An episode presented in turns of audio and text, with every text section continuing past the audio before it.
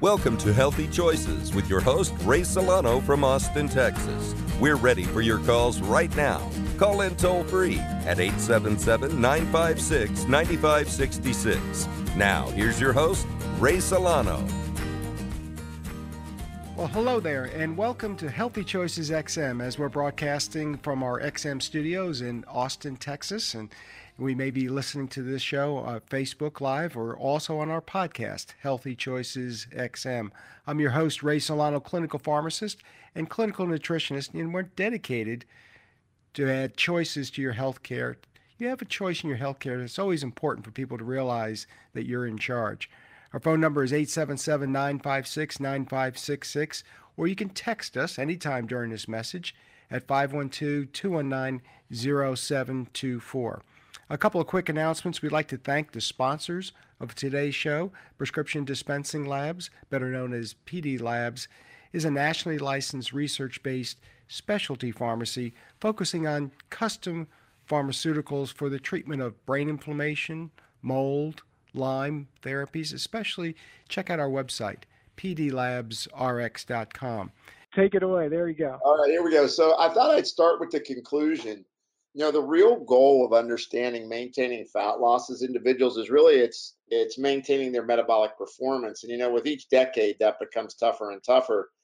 And really by broadening the scope of understanding what breaks in that metabolic performance as you're aging along with metabolic damage you know we can really repair and reinvigorate you know cell, cellular energy production. And then of course the uh, the burning of fat and the repair of metabolism. So, okay. So, you know, this, I think this is interesting. You know, well fed state results in weight gain and insulin resistance, and it's related to chronic disease, diabetes, hypertension, cardiovascular disease, stroke, cancer, and dementia. Um, lifestyle modifications help, yeah, but it takes constant vigilance. It's like nobody has a house, nobody has a car, nobody has a business that they don't have to constantly keep on top of in order to maintain their health. And people want quick fixes for their weight and they don't want to have to work after it. And the reality is that things like fasting can be a benefit. We're going to go over that later. But, you know, in general, you know, people eat too much. You know, I mean, the average person working a farm in the late 1800s, you know, ate 1.5 meals a day, and and you know, nobody's driving home after a stressful day and stopping at the broccoli shop. You know, there's plenty of liquor stores and plenty of convenience stores and plenty of bakeries and pizzerias, and um, because of uh, you know our primitive nervous system, it can drive us to you know eating too often. We eat too late. Um, we don't move enough we don't manage stress response very well. You know, nobody's taught the only coping uh, techniques most of us get uh, is how to take Xanax. You know, um, we're we're not ingrained on how to prevent the reward cascade from triggering due to chronic stress or or you know chronic stress and genetic predisposition and therefore triggering our uncontrolled eating behaviors and hedonic behavior and you know we get exposed to environmental toxins and you know i think there's plenty of literature that shows um, bacteria and viruses can induce weight gain. Obviously you got the moldies out there that uh, gain weight for no apparent reason and it's their moldy environment that's you know triggering the inflammation in their body. And then people don't rest enough. You know uh, you know when you don't sleep uh, your metabolism eventually starts to shut down on you and and uh, you start to trigger insulin resistance. So in general these are the things that we have to fight and we have to retrain people about. And what I'm going to do today is just run through a snapshot of some of these factors, some of the interesting things that I think at least perk me up when I start thinking about how am I problem, you know, solving the problems of chronic fat gain in individuals. Because one of the biggest things that you know that we know is that just restricting calories on people um, or even if you you know you know any any type of real you know caloric restriction typically you lose about 30% lean mass with the weight loss and you're really trying to retain your lean mass and lose your fat mass and that's why repairing your metabolism is important. And of course, no one escapes these issues today of being exposed to chemicals and radiation and pollutants and mold and you know emotional upheaval and turmoil and then poor nutrition you know where do, where do i get good food? Um, not moving the whole aspect of uh, physiologic and psychosocial stress. I have people that train their ways into gaining weight because they overtrain themselves and shut down their metabolism. So and obviously I, I would probably list drug therapy in here lots of different drugs. You know ask anybody that's been on seroquel for a while if uh, they've maintained their weight right so there's a lot of issues that light that match of inflammation and metabolic disruption. And these are the key things we're going to go over. And, and, we won't hit all of these full tilt because obviously we got a day and a half. But when I check the boxes with individuals, these are the things I typically I, really look at, and it's you know what what are they doing with their diet? Um, typically, most people are you know either you know, overeating, or I, I, tend to chuckle when people are going to work out for an hour and they have to have a pre workout drink, an intra workout drink, and a post workout drink. And their goal was to try to lose a little bit of weight. Um, stress hormones, so important. Sex hormones, important. You know, Jen Lando will be there to talk about sex hormones' role and influence in weight management. Now, metabolic hormones like insulin and thyroid, and, and, and I mean, gut health is enormous. I'm going to touch on some things today uh, that will relate to that. Um, environmental issues, uh, vectors, um, drug therapies, all of these things. I try to think of well, what what is really going on in that person in front of me, and then more importantly, you know, how can I simply start to reset these issues? Um, you know, one of the big things, you know, that I think kind of leads to all this, if you look to the left, you see these, you know, stress, infection, high lectin diets, disease, low stomach acid, exposure to toxins, you know, drug therapies that shift the gut, all lead to gut permeability changes, which then start to trigger things like food allergens, malnutrition, gut dysbiosis. I mean, we didn't have all the SIBO we have today. Um, toxin overload, which in the end drives this total toxic and antigenic burden and that systemic disease, I think you can just be inclusive of, look, we just got to face it 80% of the population is overweight, 50% are diabetic and pre diabetic, and 38% of the US population is obese, making up 40% women and 35% men. And this is a component. It's what are the inputs that trigger the metabolic fire? And one of the areas we're going to talk about uh, when uh, in in Austin is this whole aspect of neuroinflammation and obesity. This is brand new research from you know two, 2017 2018 that shows that when you when you trigger neuroinflammation and and you know look neuroinflammation is triggered by a variety of things right it can be toxins it can be stress response it can be lipopolysaccharide which i'm going to show you in a minute but even continued high fat diets. So I don't know how many of you have tracked, you know, your folks doing, uh, you know, ketogenic diets for long periods of time, but you know, there is a fair amount of research starting to point to the fact that you know high fat diets over time um, trigger hypothalamic inflammation and glial cell activation, and lo and behold, glial cells are involved in the regulation of food intake. They're just not a neuroinflammatory response. They have a lot to do with regulating leptin and ghrelin receptor vigilance. And so, you know, this is a, a really important thing to consider because in diabetes, for example, and insulin resistance, where most of those folks are having trouble with weight gain, um, lipopolysaccharide which is triggered by obviously um, you know microbiome death due to poor circulation or due to diet uh, is really intimately involved in the progression of metabolic syndrome to type 2 diabetes and weight gain. And so when you look at this particular uh, study in 2008 high fat diet induced neuroinflammation triggered activation of stress kinases. They inhibit downstream mediators of insulin and leptin and then create leptin and insulin resistance and then have a homeostatic weight set point alteration. So I'm a fan of, and we're going to teach this, you know, short-term bursts of ketogenic diet, but long-term ketogenic diets. So a lot of evidence, and I, and I would say even with the folks that I you know worked with, you know, they start to lose energy, they start to notice that their lean mass isn't as easy to keep. I, I think, and, and maybe it's a genetic predisposition, right? But it it's out there and it's an issue this is an interesting piece that came out that just showed when the microglia are, are at rest and you have normal HPA axis uh, feedback, you have regulation of leptin and insulin receptors.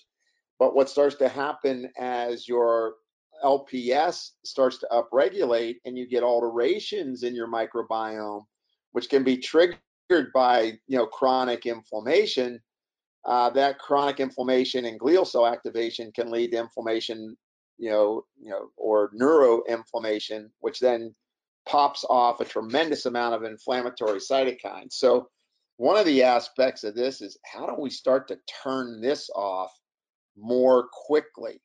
Because this, this is where a lot of people are at. Uh, you know, their guts off, their appetite's out of control, they're leptin resistant, they're insulin resistant, uh, and they're they're just you know machines for inflammatory cytokines. And so obviously, you know, we've talked a lot about chronic microglial activation uh, as an aspect of TBI and memory loss, and you know, our work with you know synapsin is is kind of been geared that way. But it's interesting that RG3 actually had a study posted in humans on weight loss and it makes a lot of sense now because it it helps to to down regulate that chronic inflammatory response.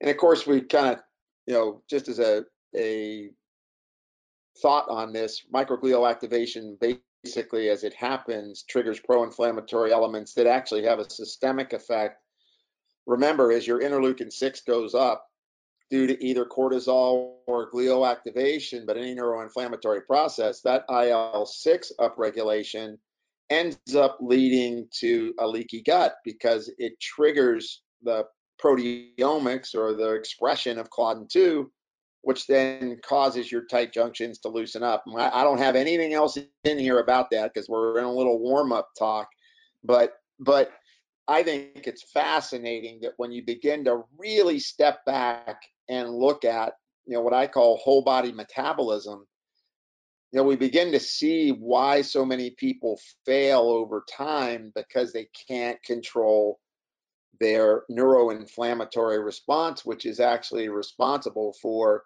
you know triggering these insulin resistant, leptin resistant, and appetite reward pathways. And you know it's just important to understand that it, as we start to gain more fat, uh, we're going to impact a whole bunch of problems. And this is our this is our world today, right, guys? Um, in general, people's appetites are are they're overfed. I mean, and and we forgot that it's okay to be a little hungry. Uh, and as those as we start to trigger more TNF alpha, which we lost the TNF in there and the interleukin six, um, we start triggering a, a lot of uh, in, inflammatory chemistry and so, you know, blood pressure goes up and lipid metabolism is altered so we don't burn our lipids as efficiently and we, we load triglycerides and our insulin goes down. And then, of course, we trigger an angiogenesis and upregulation of VEGF, which, you know, left to its own devices leads to something that we're not going to talk about, but is super important is the fact that people that are diabetic, insulin resistant, obese have a much higher incidence of cancer because they're creating a you know, an environment in their mitochondria that doesn't efficiently burn fats, use oxygen, and burn glucose. And of course, you know, when we look at monocytes, uh, you know, one aspect of this is the fact that, you know, our monocytes should be um, moved from the M1 state to the M2 state. In the M2 state, um, in the metabolic 2 state, you have an anti-inflammatory response, and in the M1 state, when glucose is passively um, moving through, we have uh, more lactate, more pyruvate, and more inflammatory chemistry that's going on. So this is occurring just in skeletal muscle and the inflammatory response. The other piece that happens, and I measure this all the time, is that you know is that we start to see this downregulation of adiponectin, and you know adiponectin is really important because it's what helps the insulin receptor to get sensitive. The more you're loading fat, uh, the more that you have visceral fat, the more you turn off your adiponectin. And adiponectin is a big marker for uh, oxidation. Uh, it's a it, and obviously as your adiponectin goes low, you're more prone for atherogenesis. You're more prone for uh, inflammatory cytokines. Uh, and of course, the higher your adiponectin, the lower your risk of, an, uh, of a myocardial infarction. And you know, and, and this kind of goes, and, and I, I just think that's fascinating that we start to look at from the brain to signaling of you know leptin and insulin resistance to the storing of fat to uh, this triggering of inflammatory chemistry. You know, the next piece that I think is in, you know, incredibly important, and I'd have to say, to me, this is probably the the biggest aspect of what we do. And I know we're going to be talking about uh, Bill Fixler is going to be there talking about naltrexone implants, and and uh, we'll be discussing naltrexone implants uh, because I think uh, originally used for addiction, but this is one of the biggest problems that that we see is that as people start to deplete their serotonin and dopamine, they have an imbalance in their reward cascade. Their cravings go up, their addictive behavior goes up, and I and I I mean I've seen people have incredible food addictive properties, and they just they simply don't know what to do to correct it and you know we can tell them to eat better we can straighten out their adrenal glands we can you know we can try to detoxify them but the bottom line is if we don't help them regain their reward efficiency uh, they're going to crave. And you guys have all seen this. I mean people you know they come in they've lost 30 pounds they feel great they hit the holidays and all of a sudden it's like, well, you know, I started eating some foods I shouldn't. I put 15 back on, or I put all 30 back on. Um, it's really important for us to start to target correcting this reward cascade.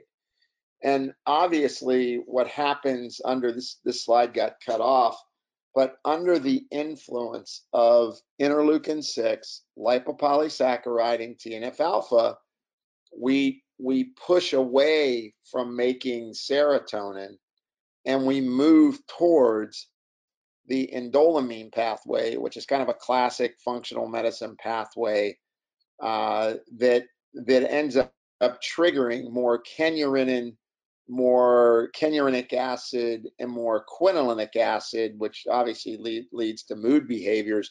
But most importantly, I don't have serotonin. I'm going to look for, I'm, I'm not stopping at the broccoli shop. I'm going to figure out what bread, what bagel, what, what donut, what salty chip, what alcohol I need to try to, to eat. And if you notice, remember, interleukin 6 and TNF alpha gets triggered by neuroinflammatory response, and also lipopolysaccharide is responsible for this. And LPS is a big, big issue, guys. I mean, I've been lecturing about it now for probably 10 years that you know you've got to you've got to improve circulation to the gut.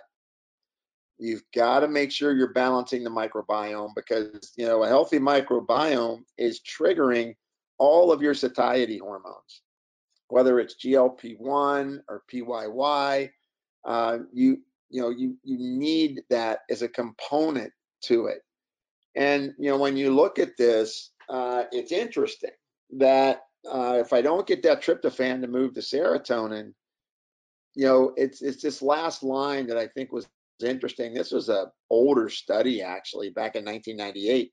Even after weight loss, tryptophan pools do not stabilize, leading to uncontrolled cravings. So it it's the need for, for tryptophan and the need for tryptophan to move the serotonin away from the the uh, other organic acids like kynureninic and, and uh, quinolinic acids. And and dopamine, I mean, I just think this is incredible when you start to think about this because you know, just remember, I think 40% of the U.S. population has at least one gene SNP on the D2 allele uh, uh, genes that can lead towards addictive behavior.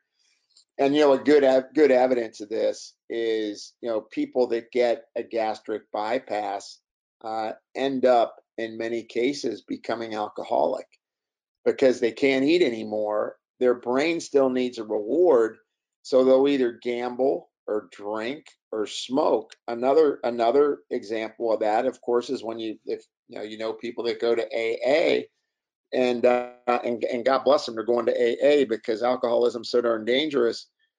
But what are they doing? They're smoking cigarettes and drinking cokes, and so studies show that in obesity there's a decreased number of D2 receptors and the higher your BMI goes, the lower the expression of those dopamine receptors.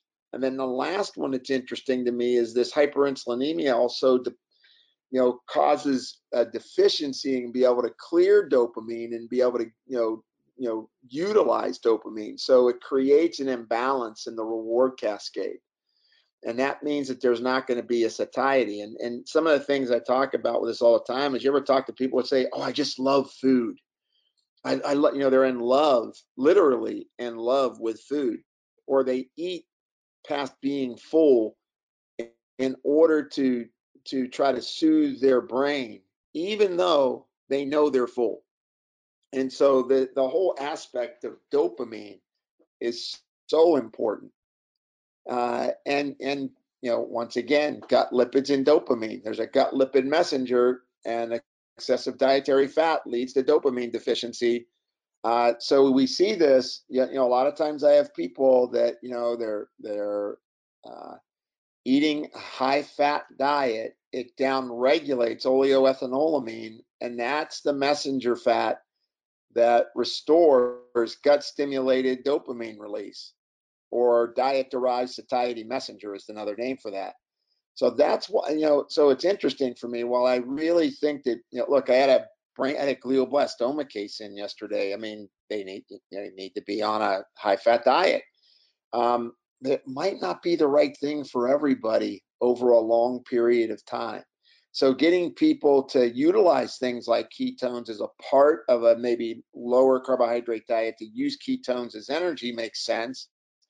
But we have to really think about there's a lot of evidence that uh, you know maybe not doing such a high fat diet all the time is a good idea uh, and of course gastric stimulation uh, activates the limbic and cortical regions and that triggers cravings as well and of course the the uh, the, the fat intake can alter this and so in gastric emptying, this is pretty interesting. Uh, this was a clinical study where they had, you know, half active exercising, half inactive non-exercisers, all the BMI between 21 and 36.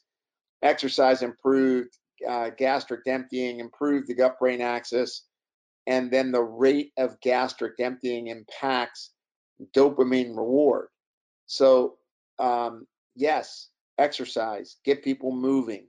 Uh, at the very least, get them walking uh, and it can and it can have a tremendous effect actually on craving patterns. So I, I don't think we emphasize that enough. We always think of, oh yeah, exercise, you burn fat. Well, it's more than that. Exercise, and I I impact my serotonin and dopamine in my reward cascade. Then the next piece that I think is interesting, and I know I'm just kind of hitting things sparsely, but I'm just trying to show you guys the two days we're going to have together and the topics that we're going to go through. This kind of speaks to the, the the fact of stress that you know as people start to lose their vagal tone and we lose vagal tone under chronic duress right we continue with sympathetic tone and a, good, good example how you can lose it is just being insulin resistant and hell 38% of the population's insulin resistant right now that at least we categorize. I think it's more if we take a stricter look at it. Because when you're insulin resistant, you have a chronic upregulation of adrenaline and noradrenaline. But whether it's due to insulin resistance or stress or neuroinflammation that is uh, causing us to lose vagal tone. Our cholinergic tone is we lose our parasympathetic balance to that sympathetic drive. And that loss of tolerance triggers a pro-inflammatory response, alters our, our immune homeostasis, and more importantly, that pro-inflammatory response will start to trigger as well our hedonic urges and reward cascade. So I think this is fascinating. I don't think we talk we talk about this enough. You know, I always tell people by the time your heart rate variability is out of balance, you're really, you know, all the way down the stream in big trouble. You want to you want to get on this before you get into either, you know, heart rate recovery problems from exercise or, you know, poor heart rate variability. And one of the big things that I that I think is important to think about is how do we balance that? So this was a great study back in 2007 that showed that when you use cholinergic agonists, it inhibits inflammatory cytokines and then protects against cytokine mediated inflammation. So what's that mean? So what what it means is is if we can use some cholinergic agonists, so phospholipids are one of them, you know, huperzine is one. Hey, deep deep breathing can help as a cholinergic agonist. Um, we start to rebalance vagal tone. It reduces inflammatory cytokine signaling from the brain down that we talked about earlier. And so, you know, I, it, it the purpose of of kind of our weekend is going to be what are some higher order things we can do that sets the table from the brain down for someone to lose weight. And whether that's look sex hormones are very powerful that way um, or the use of naltrexone implants because of you know obviously they've been used in addictive behaviors. We started looking at them for addictive behaviors to drugs. We've you know over the last year and a half started looking at it as an, um, a, a way of helping to control that addictive um, cascade.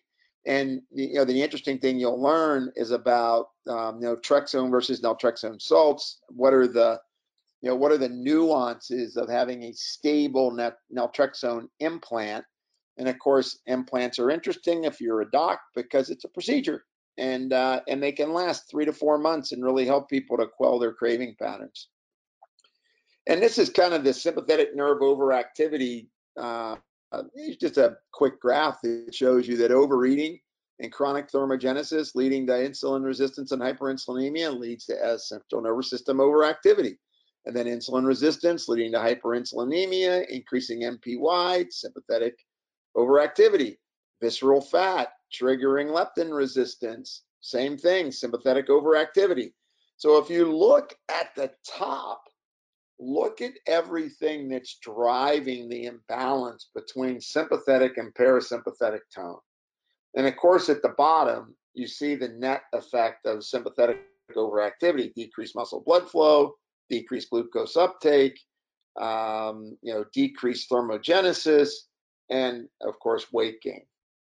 This is a I, I think this is a beautiful summary slide of what happens to our bodies. And look, guys, by default, we're fight or flight you, know beings right? I mean we're still a primitive nervous system in a modern world so when somebody posts something on facebook your email doesn't work or you're having trouble getting the powerpoint to come up on on GoToWebinar we, you know the adrenaline courses and and we drive that sympathetic heart rate and we drive pulse rate and and this is the way we're wired. It's why it's hard for people to lose weight until you balance out their nervous system they're going to move towards fat deposition weight gain and chronic inflammatory response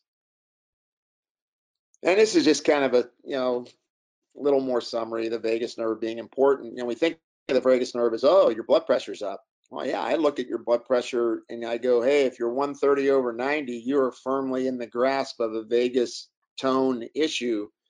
And the vagal nerves, you know, has to do with cholinergic signaling. That's why you give alpha GPC. That's why you do things like huperzine. And it's just realizing that the vagus nerve really regulates immune function and pro-inflammatory response. And when you dysregulate it, it's you know directly correlated to chronic inflammation and obesity and it absolutely leads to insulin resistance i just thought i would put the you know the uh, the, the citing here that correlates this imbalance in sympathetic and parasympathetic nervous system and weight gain. And you know i you know i think that you know as you look at this the you know it, it, it's important to kind of i just reiterated what i just said before. It's the same slide actually. And then you know looking at heart rate variability can be you know really important. And that's really heart rate variability is just the ability of the individual to increase or decrease their heart rate based on stress response and you know one of the biggest things i look for is things like you know heart rate recovery after somebody does a aerobic activity. That's a simple thing that they can do, and we'll talk about that. And you know, when you look at this, it's a big deal because all of us understand that heart rate's pretty important, but you know, you know, evidence is strong that resting heart rate's inversely related to lifespan. The slower the heart rate, the longer the life. Now that's up to, of course, of heart failure, but uh, the reality is, is that 62 is the cutoff, guys. You know, for every four points over 62 indicates a 70 7 to 10 percent mortality risk. So if your resting heart rate is above 62, you got to get to work. And it also predicts mortality. Um, so if you look at low heart rate variability in a two-minute rhythm strip, predicts the risk of heart disease and mortality from several causes. This was a study back in 2000. And then high variability leads to increased longevity, more parasympathetic innervation. So I, you know, I don't think we think about these kind of things enough with our weight loss folks. We go, oh, oh, your cortisol's high, your blood sugar's off, your thyroid's low, we need to detox you. We don't talk about, well, how do you know you're managing their stress? Has their heart rate improved? Has their blood pressure come down? What's their post exercise heart rate like? Because you got to get back to that vagal tonicity in order to really get them where they need to be. Um, and I just made a list here of some things that you can do for decreasing sympathetic dominance. You know, cut the sugar down, omega-3 fatty acids, B vitamins, gut health. I mean, the old cold shower thing's pretty popular right now. Everybody's talking about it. I love teaching people deep breathing exercises. You know, do the box breath technique for you know three minutes, uh, you know, three times a day doing things like yoga and tai chi um, those of you that are into manipulation whether it's osteopathic or chiropractic or by physical therapy or uh, you know uh, other methods um, good news sex helps with the parasympathetic nervous system so that's good acupuncture massage don't overdo alcohol i'm not saying people shouldn't drink alcohol it's just when you drink alcohol a lot you drive sympathetic dominance, and of course, hydrate. People don't hydrate. And then, interesting, people that are sympathetic dominant don't chew their food. Uh, and I think you see that all the time when people say, Oh, I'm the fastest eater, I'm always in a rush. Right, you're sympathetic dominant. So the last thing I want to go over, and I, I know I'm uh, I'm closing in on time here, but we got started a little bit late, is the whole thought of, you know, people eat too late. And you know, really, the more the later you eat, the more you blunt your your you know you affect your cortisol. The more you create a flattening of your cortisol curve. You don't oxidize your carbs as good. Your resting energy expenditure goes down. These are big problems. And you know, just like all the hormone, whoop, uh-oh, just like all the hormones we release in a 24-hour clock, when you don't eat during the day night cycle. And I usually tell people, look, try to keep it to seven to seven. If you want to do a restricted feed and go 11 to seven, that's fine. There's some evidence that says you should get something in for breakfast. What I usually have people do is take some chia seeds and protein and psyllium in the morning or have them fast. Um, actually, Prolon's got a cool fast bar out now that's a high fat bar that kind of mimics fasting. But this is a, this slide, um, it just quickly shows the importance of why you should be not eating at night, what's going on. You're taking in food during the day in order to repair at night. The later we go into our night eating, the more we affect our circadian metabolism of food and the way we generate energy in our body. And probably one of the biggest things that we try to do when we do fast is we try to trigger um, autophagy. And autophagy uh, is important because it really triggers um, eating up old proteins and helping cells to be more immunologic uh, sound, uh, removing damaged mitochondrial cells, reducing uh, DAMPs and PAMPs. And of course, the DAMPs are important because they trigger inflammasomes, which create chronic inflammation. Uh, so this is kind of an important uh, area. I don't need to go over this in too much detail because I'm going to do it over the, you know, you know, over our time and together when we're in Austin. But the bottom line is, is that one of the most effective things you can do is some sort of either intermittent fast or the use of like uh, fasting mimic diet. And and uh, you know, fasting uh, helps to chronically downregulate mTOR and help to reset IGF-1. IGF-1's good. mTOR is good. mTOR is good for for helping uh, put muscle on, but but you need a periodic break to clean the carpet, so to speak, of your cells. And being able to do fasting or some sort of periodic fasting, even some time restricted eating, is a good way to help to, to begin to stimulate this. And of course, these are the things that start to happen. If you look to the right, neurogenesis is improved, inflammation is reduced, you enhance autophagy, you help to reset sympathetic tone. You see that parasympathetic tones increased with intermittent fasting and time restricted eating. Uh, this was a study in mice, uh, but nonetheless, it's been, you know, there's been interesting studies in humans that kind of lead to this as well. So I'll go through this in detail, but if you look here, decreased resting heart rate, increased heart rate variability, decreased blood pressure, these are big things that help you manage your metabolism. So when you are detoxifying people, when you are trying to get their cortisol to get under control, when you are trying to give them things to get their insulin receptors working, they can do it. I love the fasting mimic diet. We're going to go over it during those two days. I think this is a fast way to help reset people. Uh, I'll, I'll, I'll leave it at you know you know Dr. Longo developed it out of uh, the Keck Center at, at uh, USC more and more studies coming out. Some 24 studies are going on this year on the effects of fasting mimicry. And uh, I think it's pretty important actually, because one of the things that's good about this is if you could get people to do uh, a fasting mimic diet, say five days out of a month for 90 days, like five days, then 25 days, be more responsible with their eating, including time restricted eating and, re- and, and getting them to not eat so late they can have a tremendous impact on their weight management. So obviously with fasting mimicry, you get the benefits of cell regeneration because of stem cell activation. Autophagy is triggered by day two, which means you start to clean up and eat up uh, old proteins and clean up all the all, all the vacuoles in your cells and this is just a study. I want to finish it up now. I mean, I've, I've, I've tried to get through this quick. I know, Ray, you're probably going to ask me something. I, I hope. Uh, this is a 2017 study on 100 people, 71 completing three cycles of fasting mimic diet. This is in humans, not in rats. Uh, five days of FMD for three months. Glucose got better. IGF-1 uh, improves. Stem cells increased. Body weight about 5.7 pounds lost. Abdominal fat increase uh, uh, increased burning of abdominal fat, waist circumference goes down, lean body mass improves, systolic, diastolic improve, and then cholesterol's better. So I hope you guys got a little jazzed up about some pretty high level concepts about weight loss that I don't think you've been talked to too much about on everything from lipopolysaccharide, glial cell activation, and the effect of the uh, sympathetic and parasympathetic nervous system to um, things that we're going to teach that will be what I'd say global reset patterning to help everything from the reward cascade to these chronic inflammatory issues that are going on in individuals. And so, Ray, I'm gonna leave it there. I hope I got a few okay. people to go up. You, you, did, and I see a lot of uh, positive response here. And if anybody wants to ask Jim a question, yeah.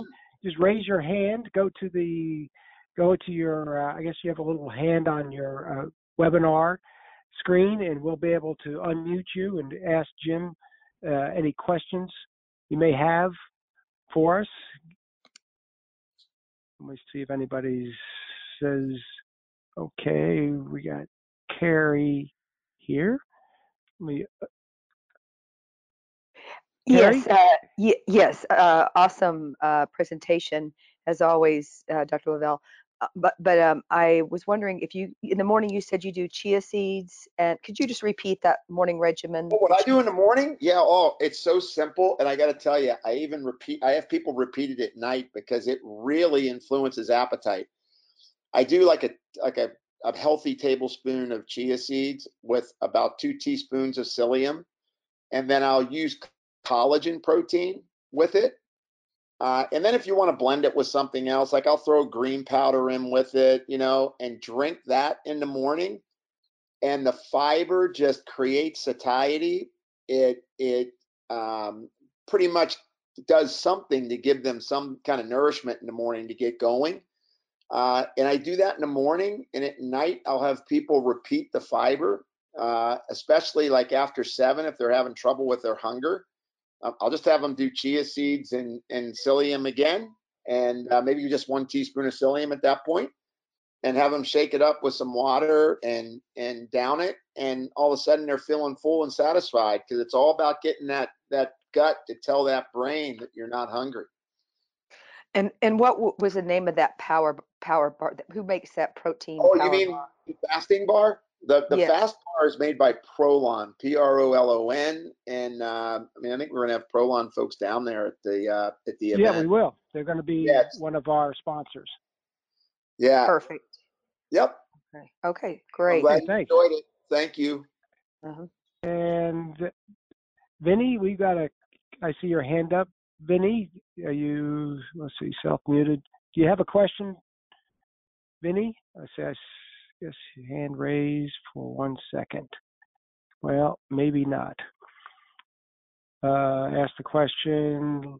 Question is lowering sympathetic tone seems so difficult in severe patients, meaning hyperhidrosis, excessive belly fat, systemic inflammation. How do we handle the severe patients?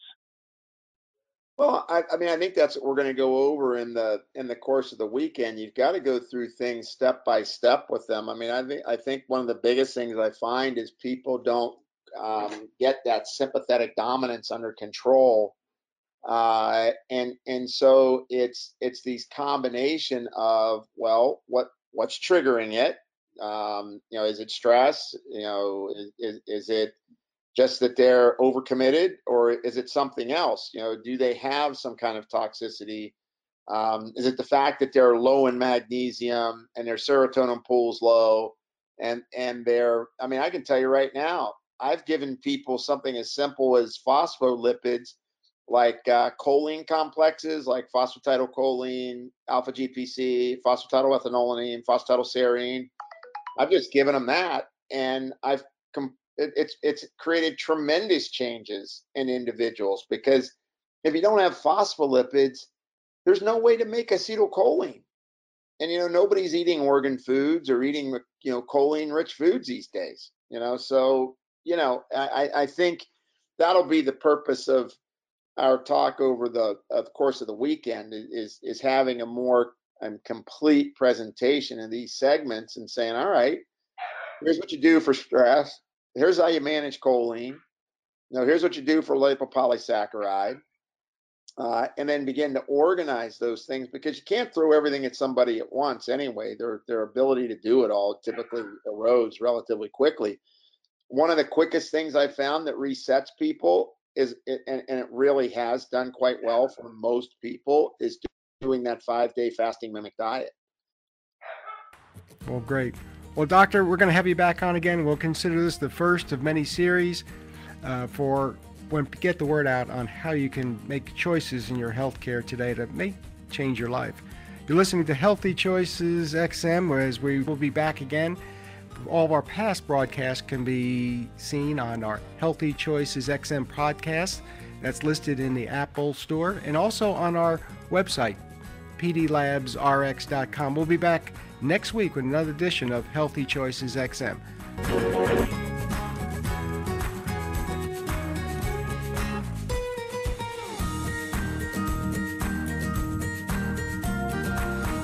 Hi, this is Ray Solano, host of Healthy Choices on Sirius XM and owner of PD Labs Specialty Pharmacy. I'm here to help you develop a healthy immune system. It takes 45 to 60 days to develop a healthy immune system. So it's really important to start now with some very simple steps. First, exercise. Just walking 20 minutes a day or movement is one of the best things to start with and also include some fruits and vegetables and eliminate sugar from your diet. PD Labs has the tools you'll need to control your health. We are compounding pharmacy, which means our specialty is providing dosages customized for each of individual needs. You know, your focus this month should be winterizing your system for a with some healthy supplements and a highly effective winter immune kit that we have put together. Go to our website pdlabsrx.com and you know call our trained staff at 512 219-0724. You know, get started today. Mention you heard me, Ray Solano, and you receive a free shipping with your order.